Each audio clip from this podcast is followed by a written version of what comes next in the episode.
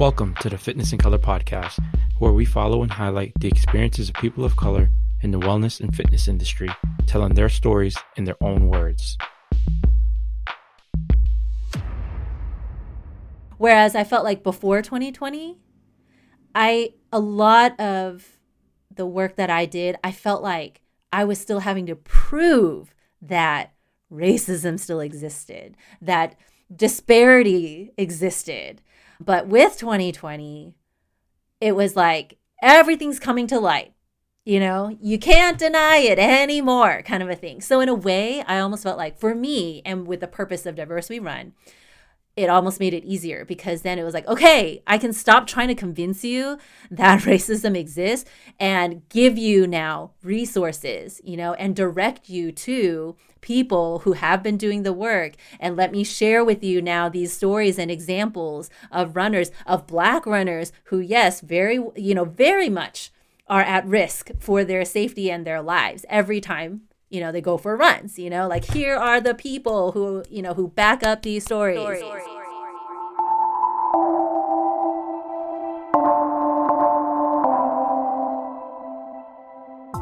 Hey, Carolyn. Uh, welcome to the show. Thank you for joining me. It's a pleasure to have you.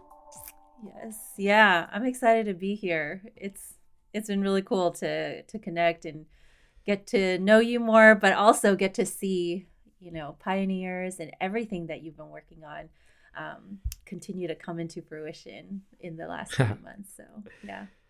Thank you. It's, I've been trying to get you on for a few months, so I don't know who's more busy, you or me.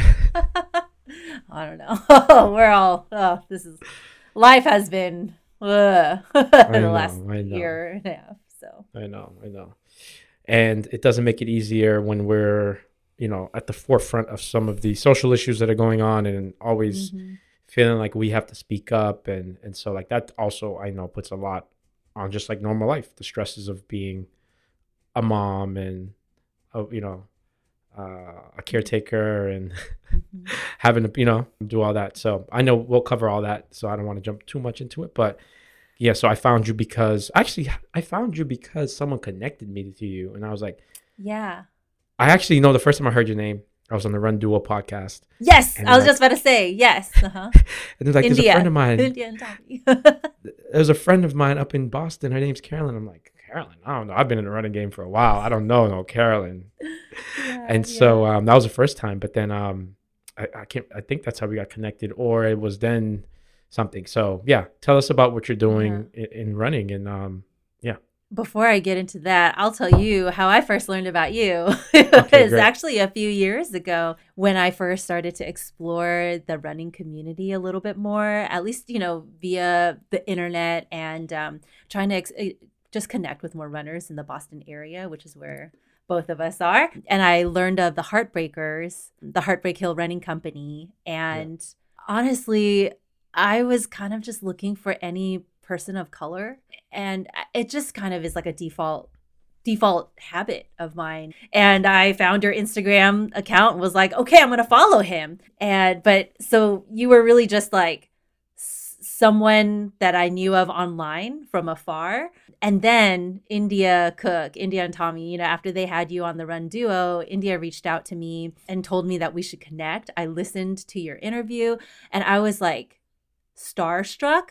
And I also felt like, oh my gosh, like I want to reach out to him because it seems like our mission and our values and vision, you know, are so aligned.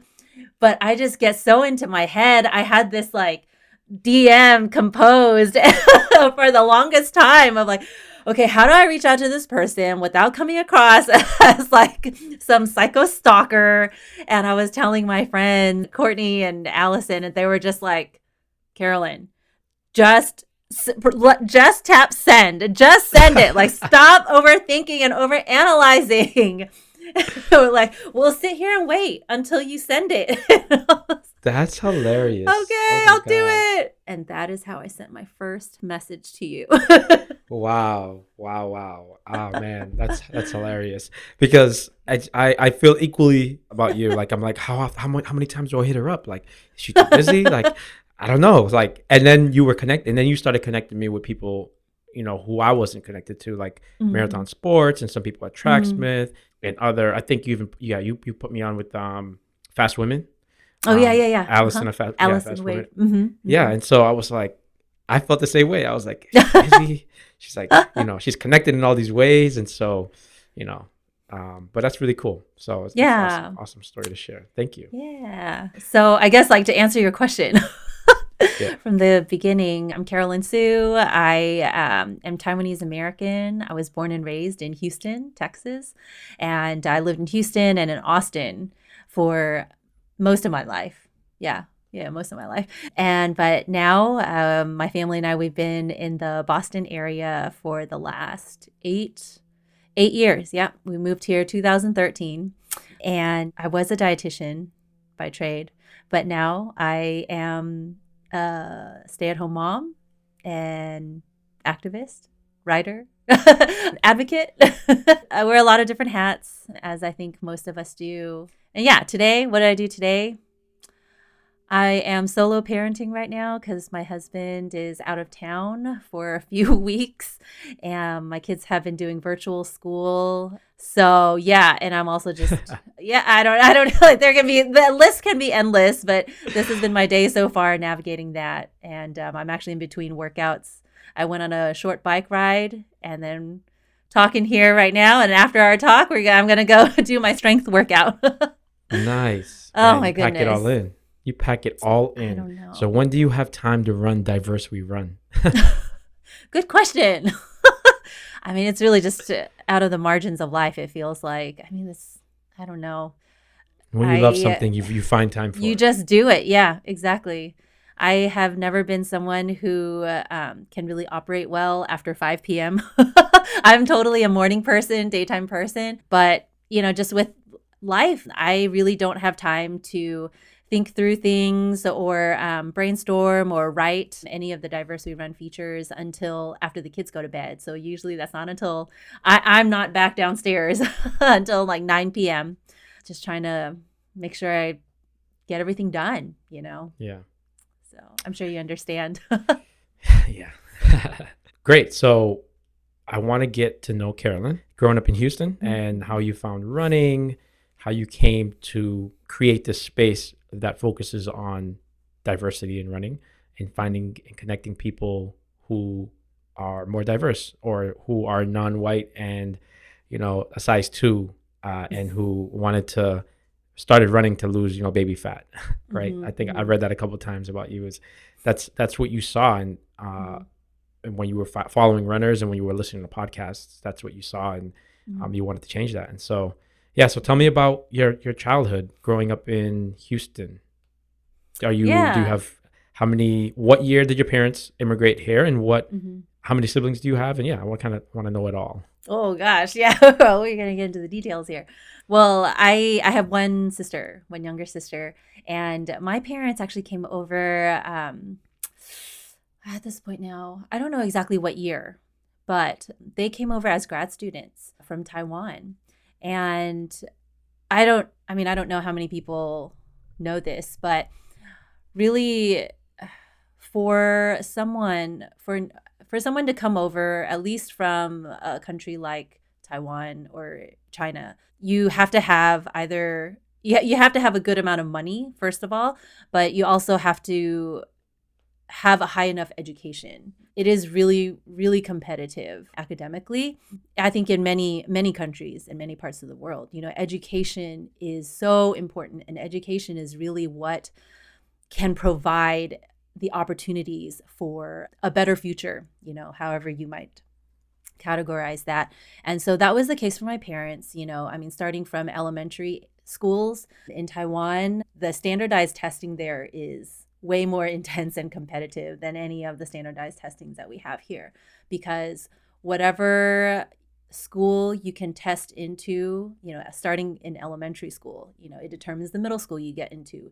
And then you do another round of standardized testing that gets you into the high school, and then another round to get you to the highest tier of um, universities. And really, it's only, there's only two uh, main universities in the entire island of Taiwan um, that can really actually offer you, I guess, quote unquote, like more white collar jobs.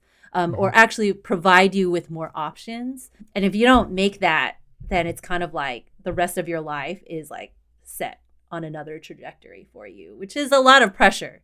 But both of my parents were able to basically test and get into an opportunity to, to come to the States. So they came over as grad students, as I said. So in their 20s, they didn't know each other. They met. Okay. Uh, I was going to ask. They met, yeah, yeah um, at uh, Kansas State University. That's where their grad programs were. And um, listening to their stories sometimes when they do think of them to share, it's, I mean, it's just so it's so humbling, you know, mm. and it makes me recognize how privileged, you know, I have, uh, how privileged of a life I have been afforded. And, um, Anyway, we into that later. But like my parents, my mom would tell me stories of how in the summers when all the other grad students um, would go home, you know, for school summer vacation, she and the the little international students fellowship people, you know, they couldn't afford to fly internationally back to their home countries.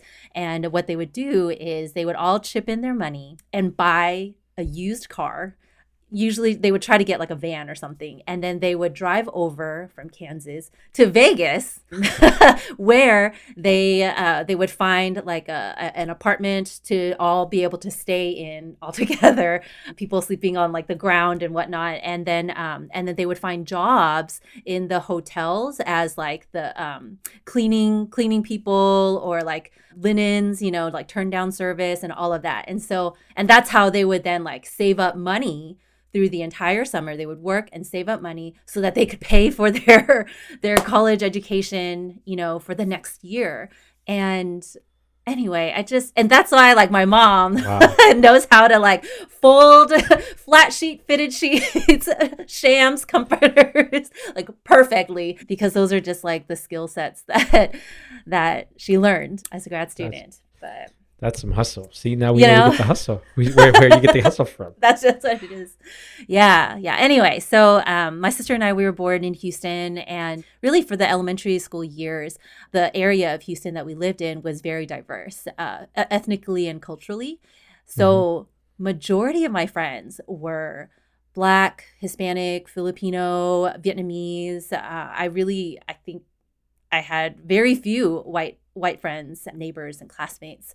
And that was just, that was like, that was my life. And that was life as I knew it. And that was the norm. And then it wasn't until I was old enough to go to middle school that um, my parents moved us to a different, different part of Houston with quote unquote, you know, like better schools because mm-hmm. obviously then like there was more funding. And as a result, we moved from that very diverse area to a very uh, a more homogenous um, sub suburb, and it was predominantly white, and that was yeah, that was really when I started to experience or learn learn to feel ashamed and embarrassed of who I was as a Taiwanese American person. Because up until then, I mean, I had encountered racism when I was in elementary school, but a lot of that was not necessarily directed towards me personally. It was what I saw of you know the the white teachers or school principals and how they would treat my my black classmates. And you know, as a kid, you don't necessarily understand what is happening, but you can feel and sense that it's not that something is wrong, you know? But in starting in middle school and then entering into high school, that was when I really saw like uh, just experienced a lot of microaggressions, but really experienced a lot more overt discrimination. And in middle school, I remember when the there was just a group of parents from like various PTOs uh, in the in the area who went to the school board or city council to ask that the city limit the amount of Asian families that were moving in because they because the Asian kids were ruining the the curve, the grade curve um, for their students.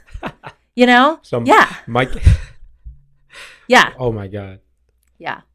And I just remember as a kid listening to my parent, like overhearing my parents uh, talking about that to their um, their friends, you know, their their Asian peers, and feeling the sense of like one, of course, there was like this in incredulousness of you know of the fact that like these parents would feel so indignant but instead of wanting to like help their kids get up to speed they in studies be mediocre. they so want to they would rather just keep out the people the competition.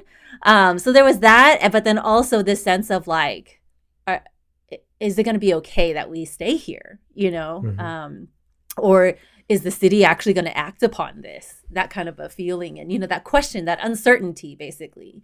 That mm-hmm. that was i think the first sense of otherness you know that i felt coming from my parents you know and people who are my parents' age. And that's i mean and that's really unsettling right? Um to to experience this uncertainty of like do we belong even though as a kid of you know like why would that question ever have to come up for you to process? You know do i belong here? Does my family belong here? But anyway just there were a lot of incidents like that and there were a lot mm-hmm. of racially charged fights that broke out when i was in high school between the white students and the asian american students. And there was yeah yeah uh, including like there was one time where I uh, some of my my guy friends were out playing basketball in, in, the driveway of uh, one of their homes, and this pickup truck full of white high school students um, pulled up, and they like they had shotguns with them and like came out and was asking because they were looking for a specific it was they were looking for a senior that we knew um, but who wasn't there playing basketball at the time and then my friends were just like we don't know where he is. and, and the guys thankfully just like got back in their truck and drove away. But it was kind of like, first of all, where are your parents? And like, right. what are you doing? What were you expecting to do? You know, what was it? What were you expecting to happen if he was there? And so anyway, just things like that. That was just like, okay, this is, I guess, a part of life. Yeah. The South is different. Not that is we don't have though? those is issues here. That's what say. Not that we don't have those issues here, mm-hmm. because we do. They're you know that's like openly like pull up with a shotgun driving yeah, yeah, in the back of your truck and like mm-hmm. you know versus here. I mean, listen, you're right though. Is it though? I mean, because I think back to as I'm you sure talk about your experience. Mm-hmm. Yeah, as you talk about your experience, I think about mine too. Like I, you know, I grew up. I was through middle school. Mm in a community. I live in a so I live in Fields Corner, which is a Vietnamese community, mm. and so like you know I had friends of you know just like you did, like you know Asians, Latinos, Black, and then when you're in Boston, you're either like you know you're Dominican, you're Cape Verdean, right. you're Jamaican, you're Haitian. So like we broke it all the way down. Yeah, yeah. But then yeah, and then going to a different school in high school was when I was like, mm. huh, like do I belong here? That like first feeling mm. of like, do I belong? And that was the first time I felt it too. Mm-hmm, um, mm-hmm. You know, those yeah. are things that kids that the kids shouldn't have to feel. Um, I mean, but what is America? It is life, mm-hmm. and so you know, I'm sure your parents felt it. My parents felt it. You know, my parents. The I was going to mention earlier. My parents they came here and they the first thing they did was work at hotels. They actually met oh. at the Sheraton. Oh, um, you know, really? Working. Yeah, they met uh-huh, at the uh-huh, uh-huh. Sheraton, uh-huh. Working and uh-huh. you know flipping rooms, cleaning yep. rooms. Yeah. Um, and so that's how my parents met. um, the great bonding. yeah, no, sorry. Who no, knew that was gonna That's going to be the place for immigrants to to meet and connect. I mean, yeah. What other job? You know, at the time, what other jobs were yeah. you know were they getting? They didn't speak English. You know, yep, yep. Uh, it was mm-hmm. just like in one of those things where you mm-hmm. come into an immigrant community and you're like, all right, where are all the people who speak like me and look like me? It's like you go into yes. yeah. a fast food place, right? You go to the Burger King in Dorchester. It's like all mm-hmm. Cape Verdeans. You go to the Dunkin' mm-hmm. Donuts over here. It's all Vietnamese. Mm-hmm. It's like where do you mm-hmm. find your people that speak your language? Um, yeah. And so, yeah. and it, that's where the network is, you know, uh, like is. whoever so and so's sons or daughter or cousin got a job here and like there are opportunities there. So, you know, that's where everyone's going to go. That kind of thing. Exactly. Yeah, mm-hmm. exactly. Mm-hmm. So when I had read that you didn't really play sports as a kid. No. Um, yeah. What'd you do as a kid? yeah, what I did as a kid. Well, elementary school kid, I was pretty active. Like I played soccer with my friends and you yeah. know, we rode bikes everywhere, that kind of thing. But like I said, you know, both my parents, immigrants, they worked full-time jobs all the time, like for as long as I've known. Uh, my sister and I were latchkey kids and most months of any given year. We also had relatives, you know, living with us. Mm-hmm. And uh, experience. Yep, yep. It's like an open this door is, policy. Yep. We had bedrooms in my house uh-huh. that we could, my brother and I could not share a bedroom. Like we had bedrooms so that we didn't have to share. Oh, oh, oh. however, however, there was always one extra bedroom available yes. because there was always that uncle, cousin, yep. third cousin, fifth cousin yeah. that came yeah. and needed a place to be. Yes. And so me and my yep. brother shared a bedroom I would say until I probably moved out and um and we had actually yeah it was yeah so that's so funny I forgot yeah. about that. Yeah. There's always that one yeah so it's never just your nuclear family, right? And and sometimes it's not even like your actual blood relative. It's yeah. it's whomever is called onto your uncle, and you know, whoever just needs a place to stay. Yeah, exactly. Yep, yep. So um, we never really there was no other I think um, category for mm-hmm. recreational sports for my parents, they knew of fine arts because that also was esteemed in in Taiwan and then also mm-hmm. you can and also it's like great for brain development and all this stuff too. But um but yeah, so really we were in we were in choir. Uh, each of my sister and i we played a different stringed instrument and we also played piano. So those were the extracurricular activities that i did. I was also in high school then i was in orchestra and so we traveled and did, did that symphony orchestra. But yeah there was no category for sports at least not until Kristi Yamaguchi and then Michael Chang, you know, made yeah, it in yeah. tennis. And and then all of a sudden it was like my whole family every weekend we would go to the tennis courts and like play tennis. Isn't um, that wild how like representation matters? Like yes. there was no sport until, you know, it was completed at the highest level. yes, because then there's some level of visibility there. Yeah. And um cuz Kristi Yamaguchi came before Michael Chang and mm-hmm. I just remember like our whole Chinese American community would would plan events around watching her watching all the figure skating competitions you know just so we could see her and all the all the kids. We all wanted to be figure skaters. But unfortunately that also requires some level of skill and you know and equipment and access to ice skating rinks which we did not have. And then later michael chang became more uh, well known and our family invested in getting tennis rackets. I actually joined or tried out for the tennis team in high school and was on that on the tennis team for a little while. But um, but yeah, there is such power in just seeing someone who looks like you be excellent in something, you know, and yeah, can represent absolutely.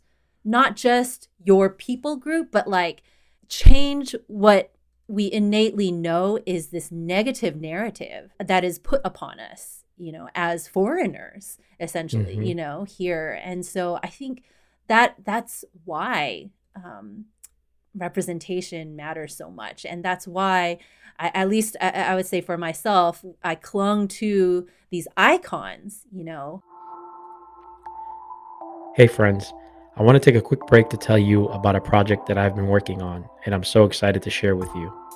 After a year and a half of product research, design, and development, we are proud to finally launch Pioneers Running Apparel, fusing high performance fabrics with streetwear design aesthetics, creating a new category of athleisure wear called Performance Streetwear.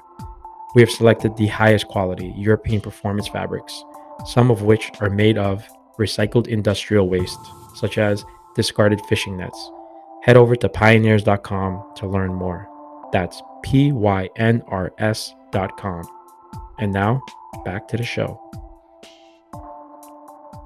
So then did sport become something that you did as a family more and more or was that kind of like a period of time where like, you know, you were like thinking about it and was immersed in it and then after that, you know, it went away?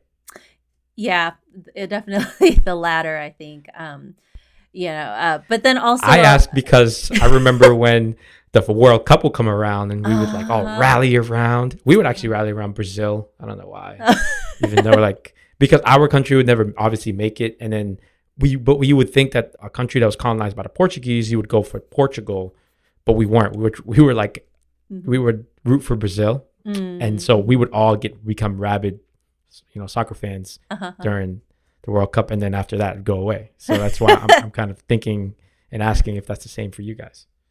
Yeah. Um, but also just because life and my parents were always very active and involved with the local uh, local Chinese immigrant communities as well as our church community. And so going to play tennis together as a family wasn't uh, it usually just ended up taking a backseat to other Yeah. needs, you know, that came up. So I really didn't do anything else until college when I started to explore running a little bit more. And how'd you how'd you get into running? How'd you start exploring it? oh yes, yes. let's continue that. So I I actually ex- started running because I was trying to control an eating disorder that I developed uh, starting in middle school, starting when I was um, 13. And things just got really uh, intense, I would say, when I entered college because there were just I mean, entering college, first of all, like when you're moving anywhere to a new city, that's already a big life change. But entering college from growing up in, you know, this like sheltered home space, that's also a huge life change as well for many reasons, but one of which also just like socially and developmentally searching for your identity and significance, you know, worth and all of that, um, all of those factors compounded into just me feeling extremely overwhelmed. I was also just never taught how to process my own emotions, anxiety, stressors. I did not feel like I could ever ask for help in any of these things too, and I think a lot of that comes from an immigrant mindset. As at least I would say for the um, Chinese American mindset of like you you you just deal with it you know your own things your own issues your own baggage whatever like you just deal with it. But i couldn't de- continue dealing with these things anymore. And so a lot of that manifested into me just trying to control at least you know like my my my physical appearance to try to fit in you know to whatever Mm. social beauty you know standards were the norm at the time. And i had already had a gym membership ever since i was 14 and by the by the time i got to college really i felt like i had tried every other form of exercise and running was just something i hadn't really done or explored.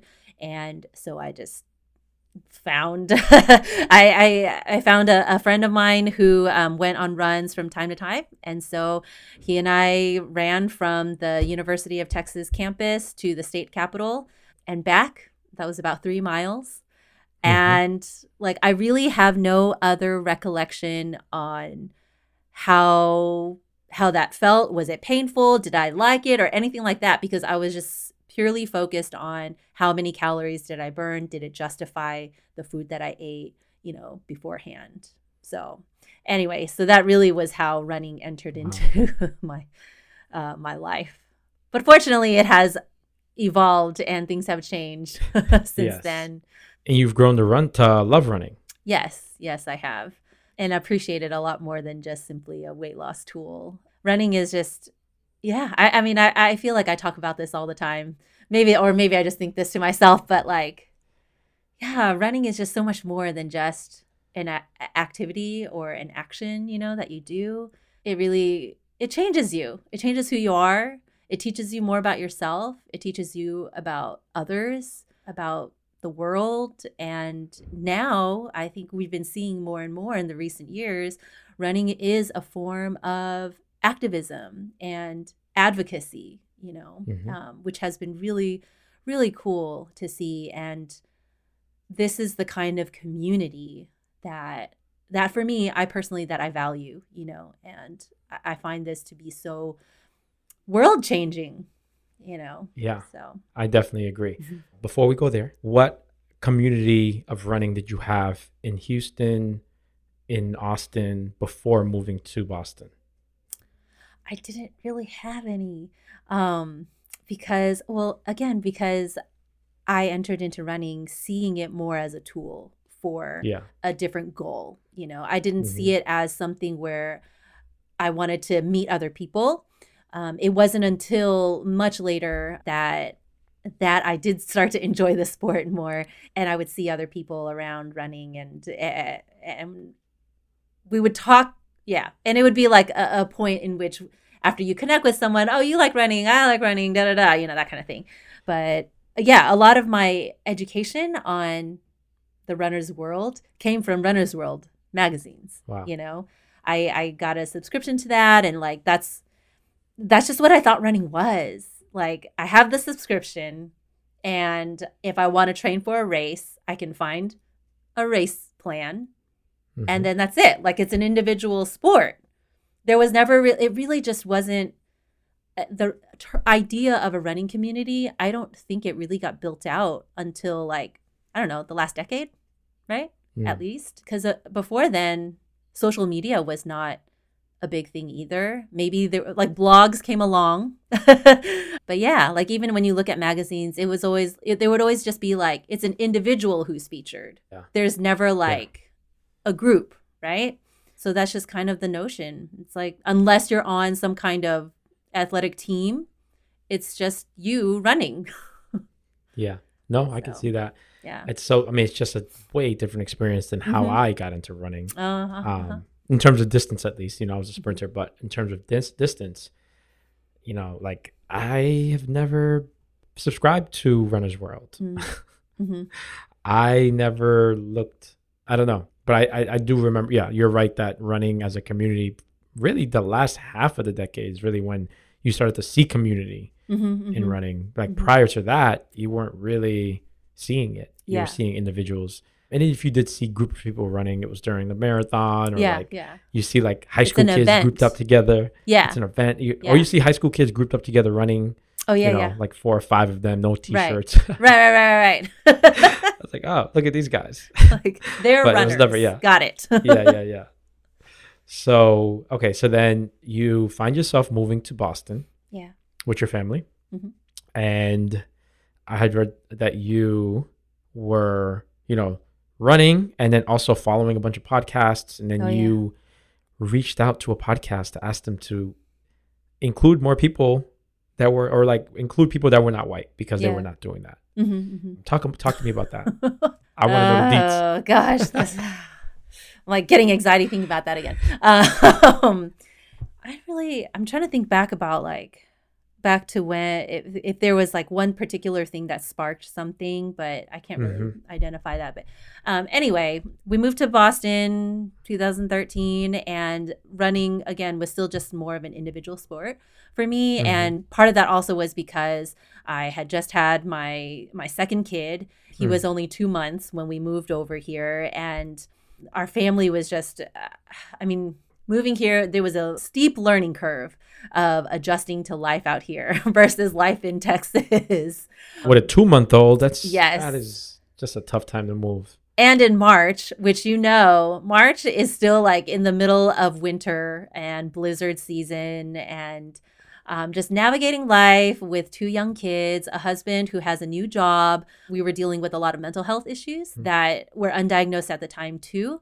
And so, all of these things combined um, for me, being able to just go out for like 45 minutes, even to go on a run, was my lifeline. And um, that was the time and the space that I had to just kind of breathe and then be able to come back and take care of everyone again, you know? So Yeah. there really wasn't any leeway to to like go meet up for any group runs or anything. It was whenever I was able to get out the door, that was my time to run. So, yeah, that's kind of how things were until close to I think around 2017 when uh, basically my husband and I, we at that point we started marriage counseling and uh, we started treating the anxiety and depression that my husband had been dealing with and he started on medication for that. So things finally kind of started to stabilize more, mm-hmm. and um, it allowed me then to to kind of get my head above the waters, so to speak. You know,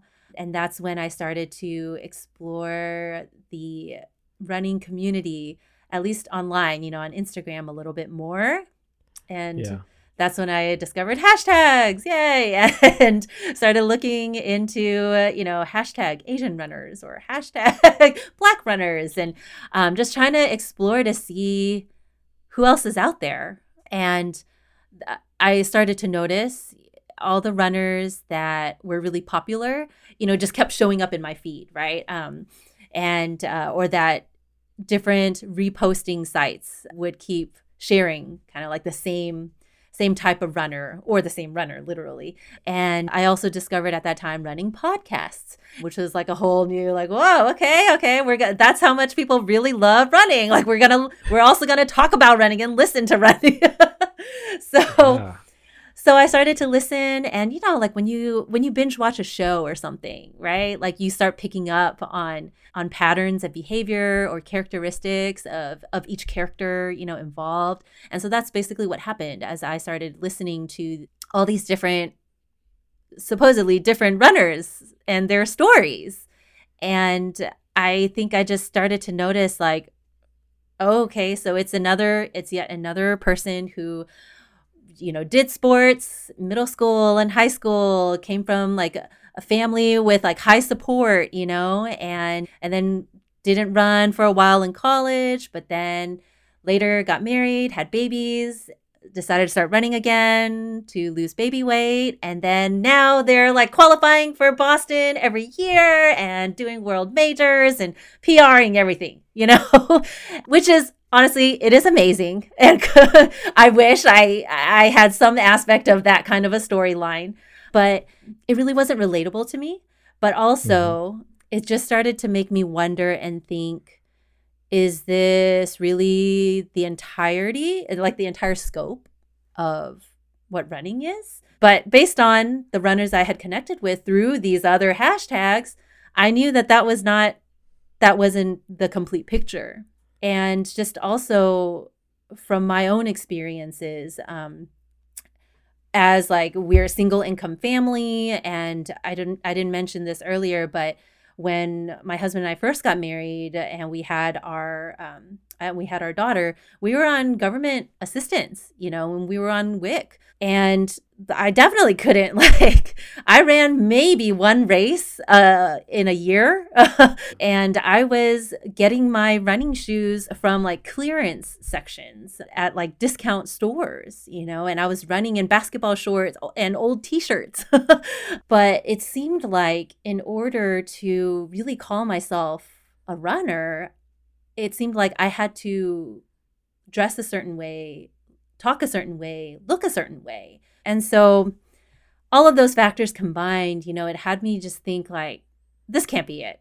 you know, there's got to be there. There have to be other runners who are getting featured, and maybe it's just that I'm not seeing them. You know, um, maybe these podcasters do know of other runners, and so I kind of like sat on these feelings and ideas for a while, or thoughts, I should say, for a while. And I just remember there was one day, one time when um, one of these podcasters. Um, posted pictures of the upcoming guests who were going to be on the show.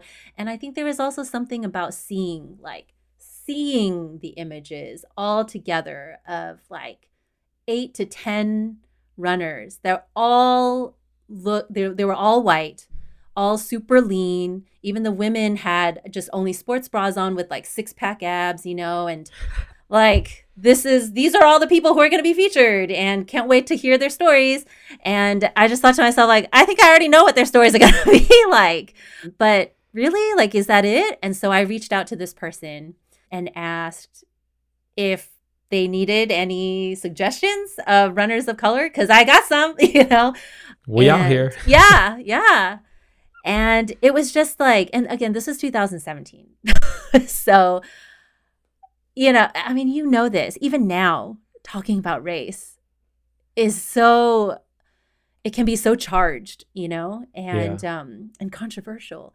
But definitely even just a few years ago, people were not comfortable talking about race and diversity. And so so for the most part, every did you get a response? Yes. Did you yes. get a response? Okay. Yes. Yes. Thankfully, this person was very, very, very gracious. You know, appreciated my message and but and was kind of like, oh yeah, you know, that thought came uh, like, I, it occurred to me that maybe it it might look like there is a lack of diversity. Oh, um, come on. you know, but like that's not my intention. It might look like, it might sound like. Yeah, yeah.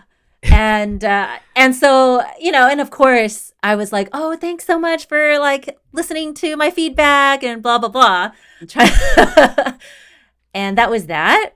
And so it really was like yeah it took it was a few months after that that there was there were just other things that happened you know i attended different um, events that were supposed to be for like for all runners da da da but of course like i show up and i'd be like one of a handful of persons of color you know in the mm-hmm. room mm-hmm. and there's just I, I just felt like there was there's such a loss in perspective and opportunities you know for relationships and um and growth you know when mm-hmm. you when you only have one segment of a community or uh, of the world present and centered on you know and you also have a lot of blind spots that that you know you're not aware of and um, after attending a few of these events where i just left feeling so like ugh, why did I spend my time going? You know, because I would feel so um, drained having to like be on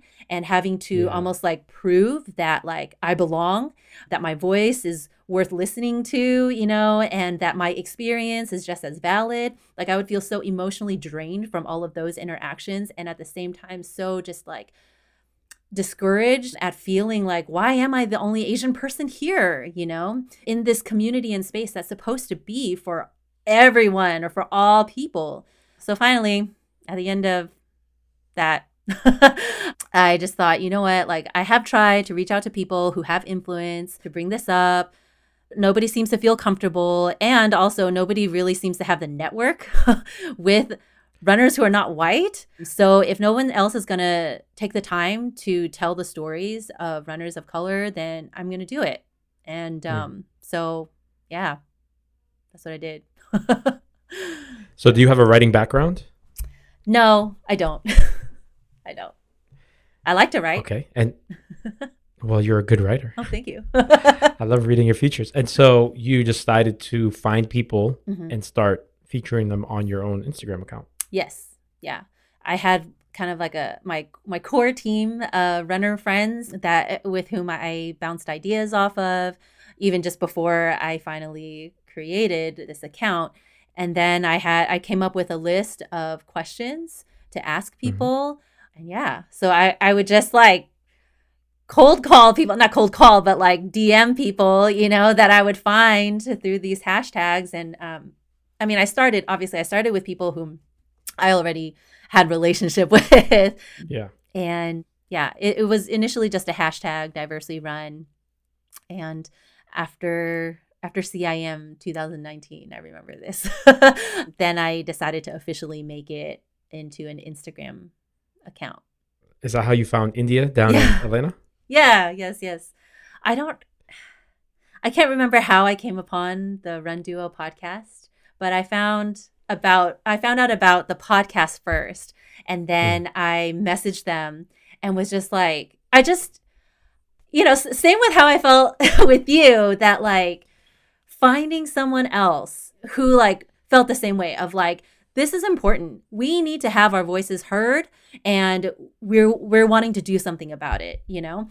And just listening listening to India and Tommy talk Oh my gosh. I love, I love listening to them. They're like my favorite podcast to listen to because you feel like you're sitting outside, you know, having drinks and everyone's just like talking and laughing and shooting the breeze together and we're talking about running, you know? And right. I just yeah. love that. And they make running so accessible and truly accessible and non pretentious or elitist. And yes. so I reached out to them and I told them that. And I was just like, I appreciate what you're doing so much and I just I want to support you in whatever ways I can. Please just know that you have someone here that you're not alone in doing this work. And uh, yeah, that's how we connected. yeah, I love I love that they cover the full spectrum of running. Yes. From elite to non-elite, mm-hmm. um, they do a really good job of that. Hey friends, I want to take a quick break to tell you about a project that I've been working on, and I'm so excited to share with you. After a year and a half of product research, design, and development, we are proud to finally launch Pioneers Running Apparel, fusing high performance fabrics with streetwear design aesthetics, creating a new category of athleisure wear called performance streetwear. Head over to pynrs.com to learn more. That's P Y N R S.com. And now, back to the show. As you grew this platform, mm-hmm. when did you find that it was like starting to pick up steam or like it, it sounds like it kind of built you know over time mm-hmm. over the last three going on four years now How, two, two years two going two on years. three years yeah mm-hmm. two going on three years sorry when did it start to pick up steam i guess or like was it kind of mm. like a i would say it definitely for the most part felt like it was just little by little which mm-hmm. honestly i i am okay with i'm fine with because i did not set out to create this in order to like go viral or whatever um it's really yeah. like i value i value who we are as runners and i want to amplify our voices and experiences whomever can listen please listen, you know, and whomever will hear the mm-hmm. message will hear the message. And I think that our stories will speak for themselves. So I just kind of had to come continue to go remind myself of those things because yeah, I'm not going to lie, there are a lot of times where I feel like does anybody even hear me? you know, like does anybody care? And I and I so desire like with every single runner whom I feature so far, like every person I'm just in awe of, you know, and I yeah. I want their stories to be heard more. So that's I'm like I will mm-hmm. tag everybody so that like people will know and uh, know of who you are, you know. So I definitely I'll focus on that, but I, I guess I would say it was last year when Emilia Benton wrote the piece for Runner's World of um, 10 BIPOC runners oh i don't remember what the exact title was that her well her editor wrote the title but basically it yeah. was her piece on um, she interviewed 10 different um, runners who are black indigenous persons of color to share our experience. And um, and so i was part of that. And i think that that was the first time where all of a sudden there was this like influx okay. of followers for diverse we run. But yeah i mean it's always been i think kind of ebbs and flows. Yeah what's important to know, and you know this about starting something, it's like you're not starting it because you want, you know, like there's different reasons, right? You're not, mm-hmm. from what I'm getting, you didn't start it to become like this person that people come to and, you know, that you want to go viral. You're not, you weren't necessarily trying to get anything out of it, mm-hmm. essentially. Yeah. And yeah. so, like, to build something, it really takes time and effort. And there are days when no one shows up. Yeah. Right. Yeah. It's like no different than when building a running team. I'm sure like, you know. There are days when you're like mm-hmm. the only person. Yep. You know, like now you'll be like, oh, you have this big running team, and it's like you get all these people. It was like, yeah, but there are days when yeah. there were two of us. Yeah, yeah. And you just do it out of the love. Yes. You do it out of mm-hmm. just passion. And yeah. so I definitely know what that feels like. And you just start to see, like when I see people who are just getting into running and just see how it changes them and see mm-hmm. how much they fall in love with it. That's the joy. That's what brings yes, me joy. Yeah. And so I hear it in mm-hmm. your voice when you're talking about when you are interviewing these people and you're listening to their stories. You're like, everyone has to know about this. Like, yeah. Everyone needs to know about this. Mm-hmm. So I definitely uh, resonate with that. So talk to me about 2020 mm. because I mean we connected in 2020 and obviously 2020 was a big year for activism mm-hmm. in America. Mm-hmm. Talk to me about how Diverse We Run and the work that you're doing played into, you know, activism or how you step into the role of activism um, in 2020. So, aside from amplifying stories or sharing stories on Diverse We Run, uh, you know, I I will also share different resources, you know, that I personally mm-hmm. have found helpful, eye-opening, you know. And so I've always already done that prior to 2020. I would share them in the stories and so that was already something that I did.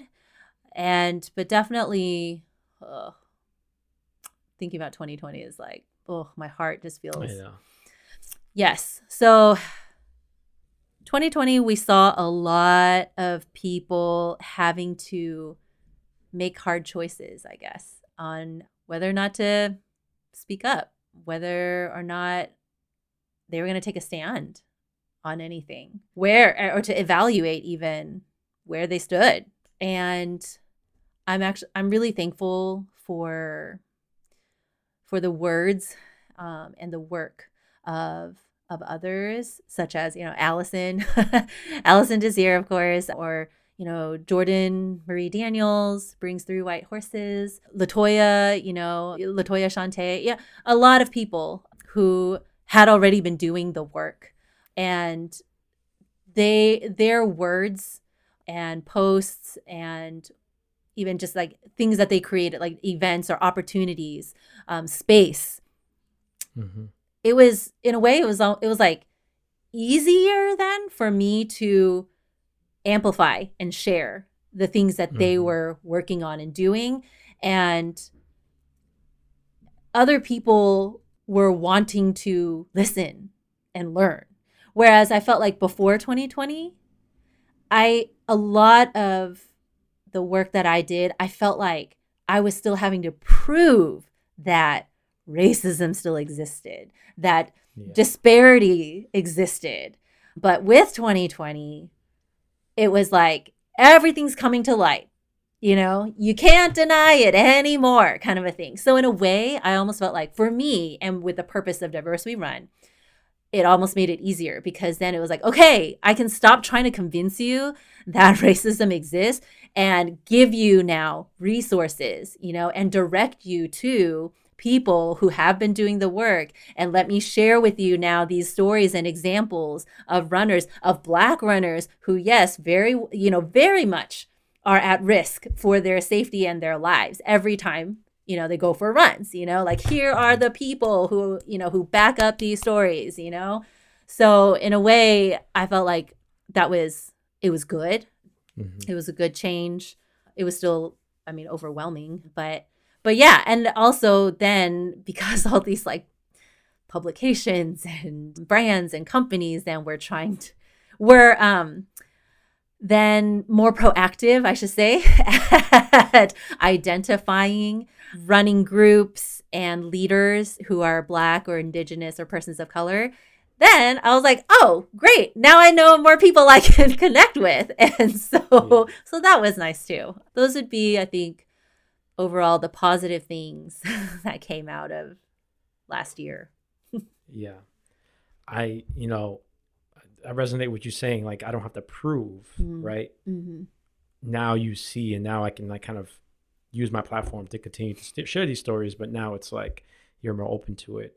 Yeah, I mean, it's so different in the sense that like for me, I I don't know if I ever cared about what the running industry was doing. Hmm. I just we just did our own thing. Mm. Like we were mm-hmm. so mm-hmm. outside of the running industry. Mm-hmm. Like we didn't follow Runner's World. We didn't read Runner's World. Mm-hmm. Didn't really care about Runner's World. Don't listen to this. I know, like okay, shared to close friends only. no, no, no. But no, seriously though, yeah. like mm-hmm you know, like then like 2020, it was like, all right, here comes the running community. They want something from us. They mm-hmm, want, mm-hmm. they, you know, like obviously we're doing something, right? Mm-hmm, and so, mm-hmm. I don't know. It was good. It definitely was good to be able to be recognized mm-hmm, mm-hmm. by the running community. However, I didn't really care about it before. But now it's like, all right, here we are. And I think even people now reach out to me, you know, and they're like, you know, these communities need you mm. because they can't do what you do Like they can't find and cultivate communities mm-hmm. that we're doing. Mm-hmm. They're obviously not finding the people to tell stories like you do, right? Mm-hmm. And so now they need us. They need mm-hmm. us as a mm-hmm. source, yeah. as a plug, yeah, as a way to authentically do the work. Yeah. Mm-hmm. But they need to pay you they need to pay us. Oh yeah, right. Like, mm-hmm. don't just oh. pull up in my DM. Don't we? we share a bunch of DMs, yeah. right? Like, did you get this person? Did you get that person? Don't just pull up in my DM saying how much you admire the work I'm doing. yeah. And then try to put your work on me. Without paying me. Yeah. And so like that also came with 2020. Yes. Yeah. what? You mean in exchange for like a free free pair of shorts and shoes? You don't want to give up your time and network? I was already on my way out of the running. I mean, mm-hmm. like not even out of my way, but like I was so tired of dealing with brands yeah, that I created yeah. my own. Yeah. And so I was already in the mix of creating it mm-hmm. because I'm tired of creating this like authentic community of people that I'm going to hand to you so right. you can go mess up. Yeah. Or so that you can go do it. I don't know. Yeah. So yeah, 2020 was, was that was was that. So coming out of 2020, being that it was a tough year, mm-hmm. we find ourselves, you know, COVID obviously was was 2020 as well. Let's not forget that COVID was 2020 as well. Mm-hmm. But like most of 2020 was like Black Lives Matter. Mm-hmm. Within 2020, were you also feeling the the the the, the rise against Asian Americans and Pacific Islanders? Were you feeling that in 2020 quietly? Mm. Did you feel like, am I talking about it? Am I not talking about it? Am I talking about it enough? Am I like gonna stand behind Black Lives Matter because you know it was like Black Lives Matter? Mm-hmm. You know, mm-hmm. I always find that mm-hmm. like if that's big, like how much more is hiding behind it, and so like. Mm. What was your experience with with the the rise in in, in uh, hate crimes against Asian communities, and then in 2020, not 2021, now it's prevalent. Now people are start, you know, I don't know if people are talking about it at the rate that they were before, mm-hmm. but finally we're starting to, to, to see news outlets report on it. So how much was that? How much of that did you see in 2020 that was kind of like below the surface versus like you not really sharing it? Mm-hmm. Yeah, talk to me about that experience. Well, yeah, I mean, there's a lot. there's a lot um, to unpack. there's an open.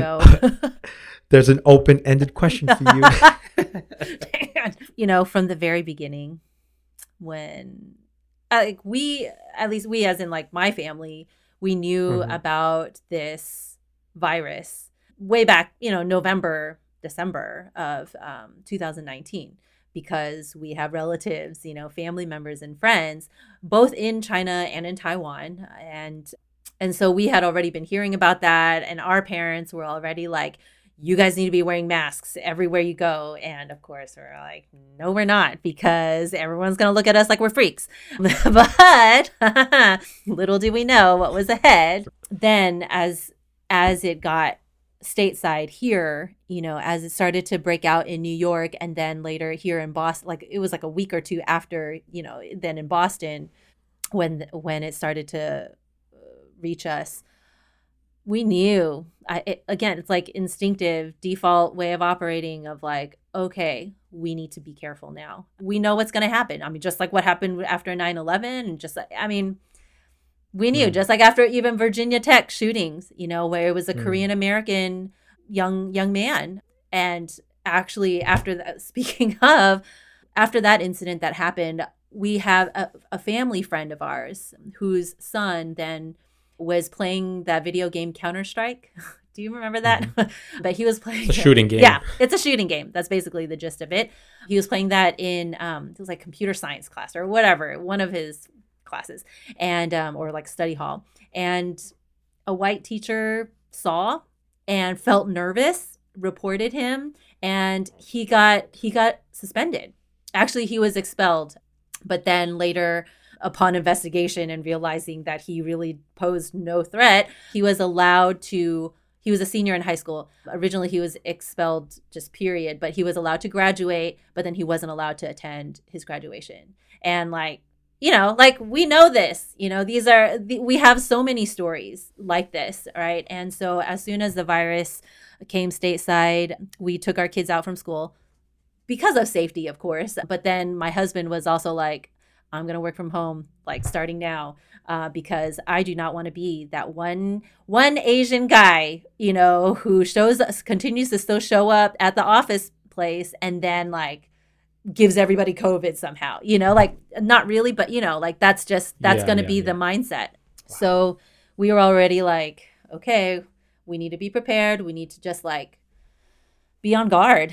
And then, of course, sure enough, with the rhetoric that was used um, all throughout 2020 on demonizing an entire country and group of people and then seeing the results of that of course of course when you have the you know world leader, your nation's leader, demonizing your ethnic group of origin. You know, undoubtedly, we we knew what was going to happen, and we see that happening now, continuing to happen.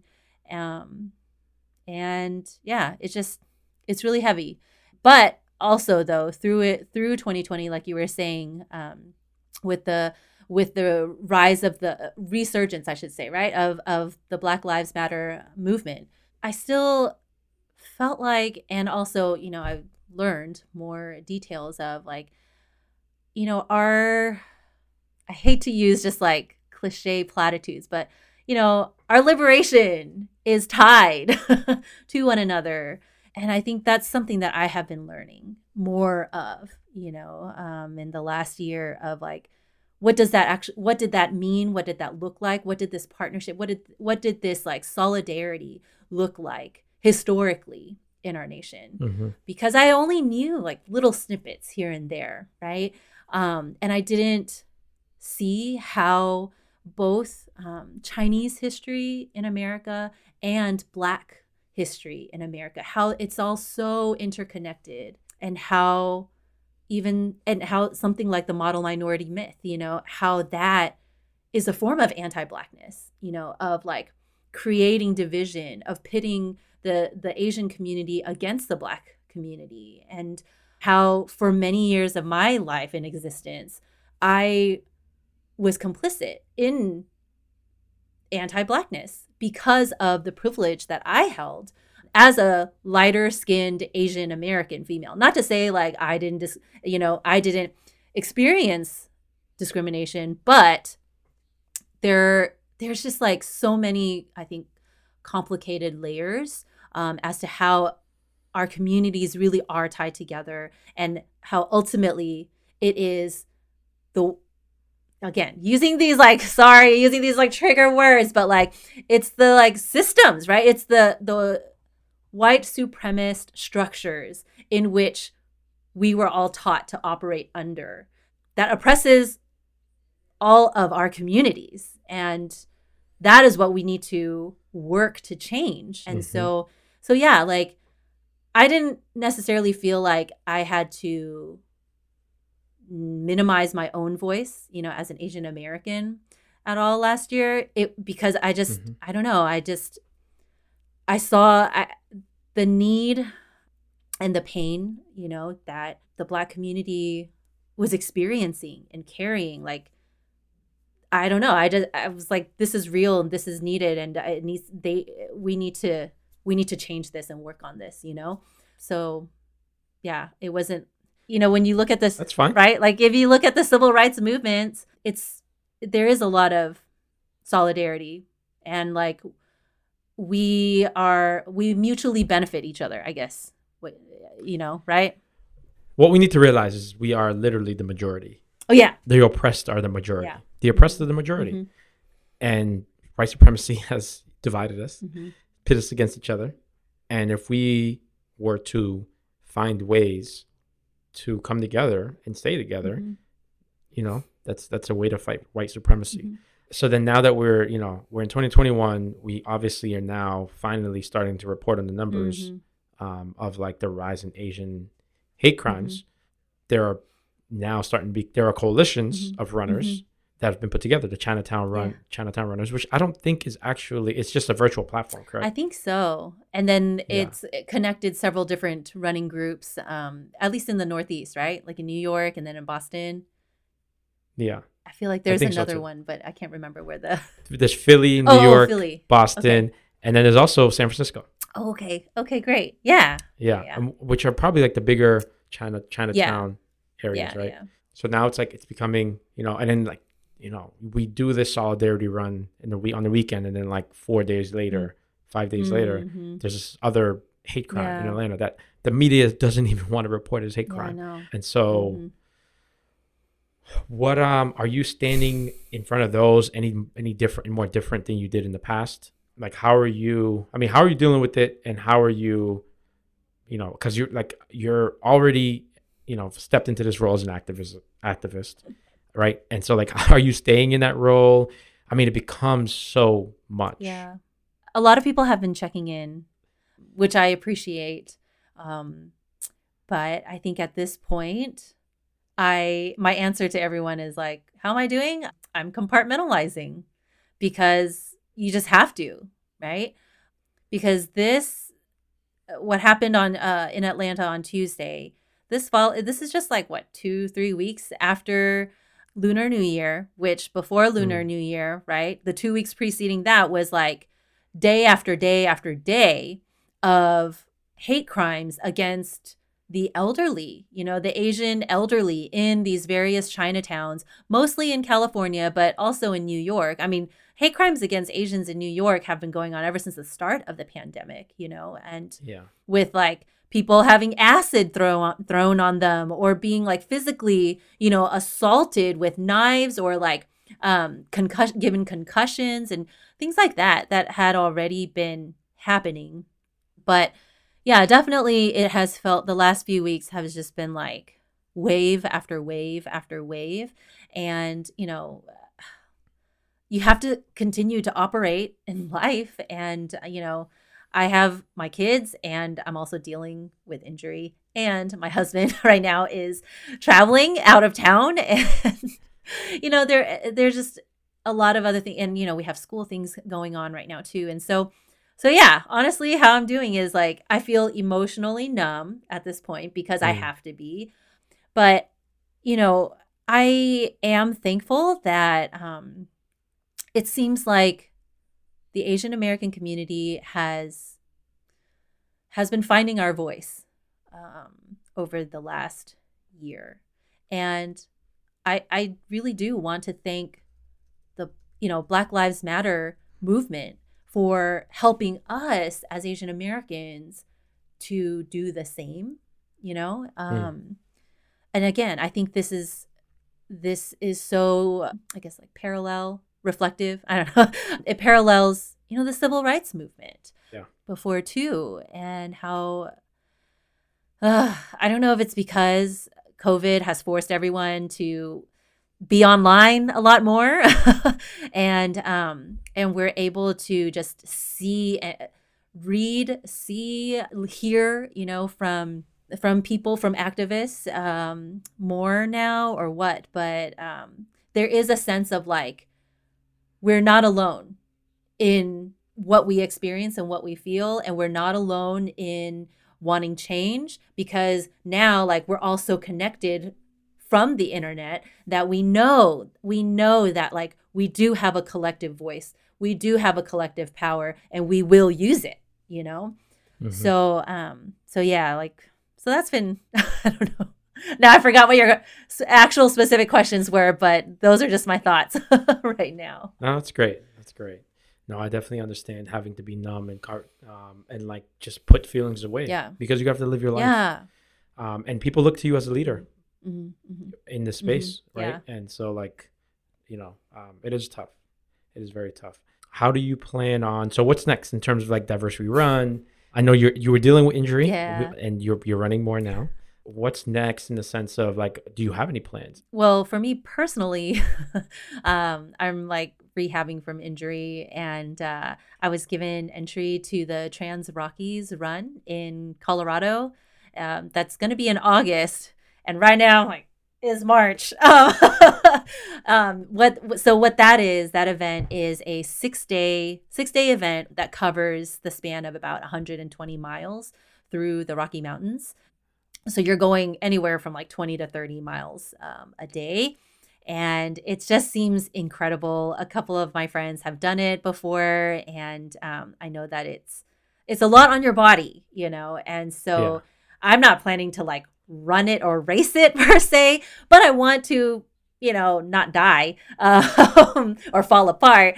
And so um, yeah. I've been working with my coach on um, ways to, even though right now, like I said, I'm still like rehabbing from injury, how can I still build up cardiovascular volume and fitness as well as like strength train to be fit enough to mm. um, to go through that. Uh, so that's for me personally what's up ahead. But in regards to diverse we run, you know, maybe it's I you know, a lot of people ask me what my my big goals are and I, I hate to sound anticlimactic or something, but maybe just longevity. I don't like there are endless, endless runners, you know, who Absolutely. are who are persons of color whom whom who deserve a platform.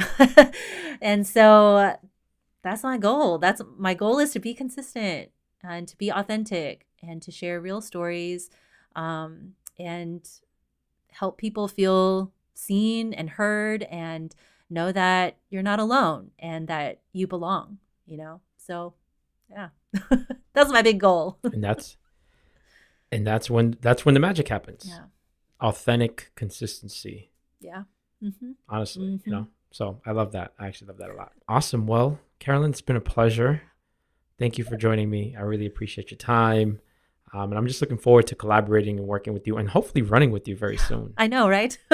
it's like either one of us is injured or the other whenever at any given yeah, point. I'm getting back into Good. it. I'm getting back into it too. So you should see yourself out there. Yeah. Well, thanks so much for having me here. It's it's really an honor. honor. If you enjoyed today's podcast, please leave us a quick review.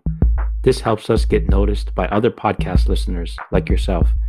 If you know anyone that would benefit from this episode, then please share it with them. That wraps up today's show. Thank you, and I'll see you on the next episode.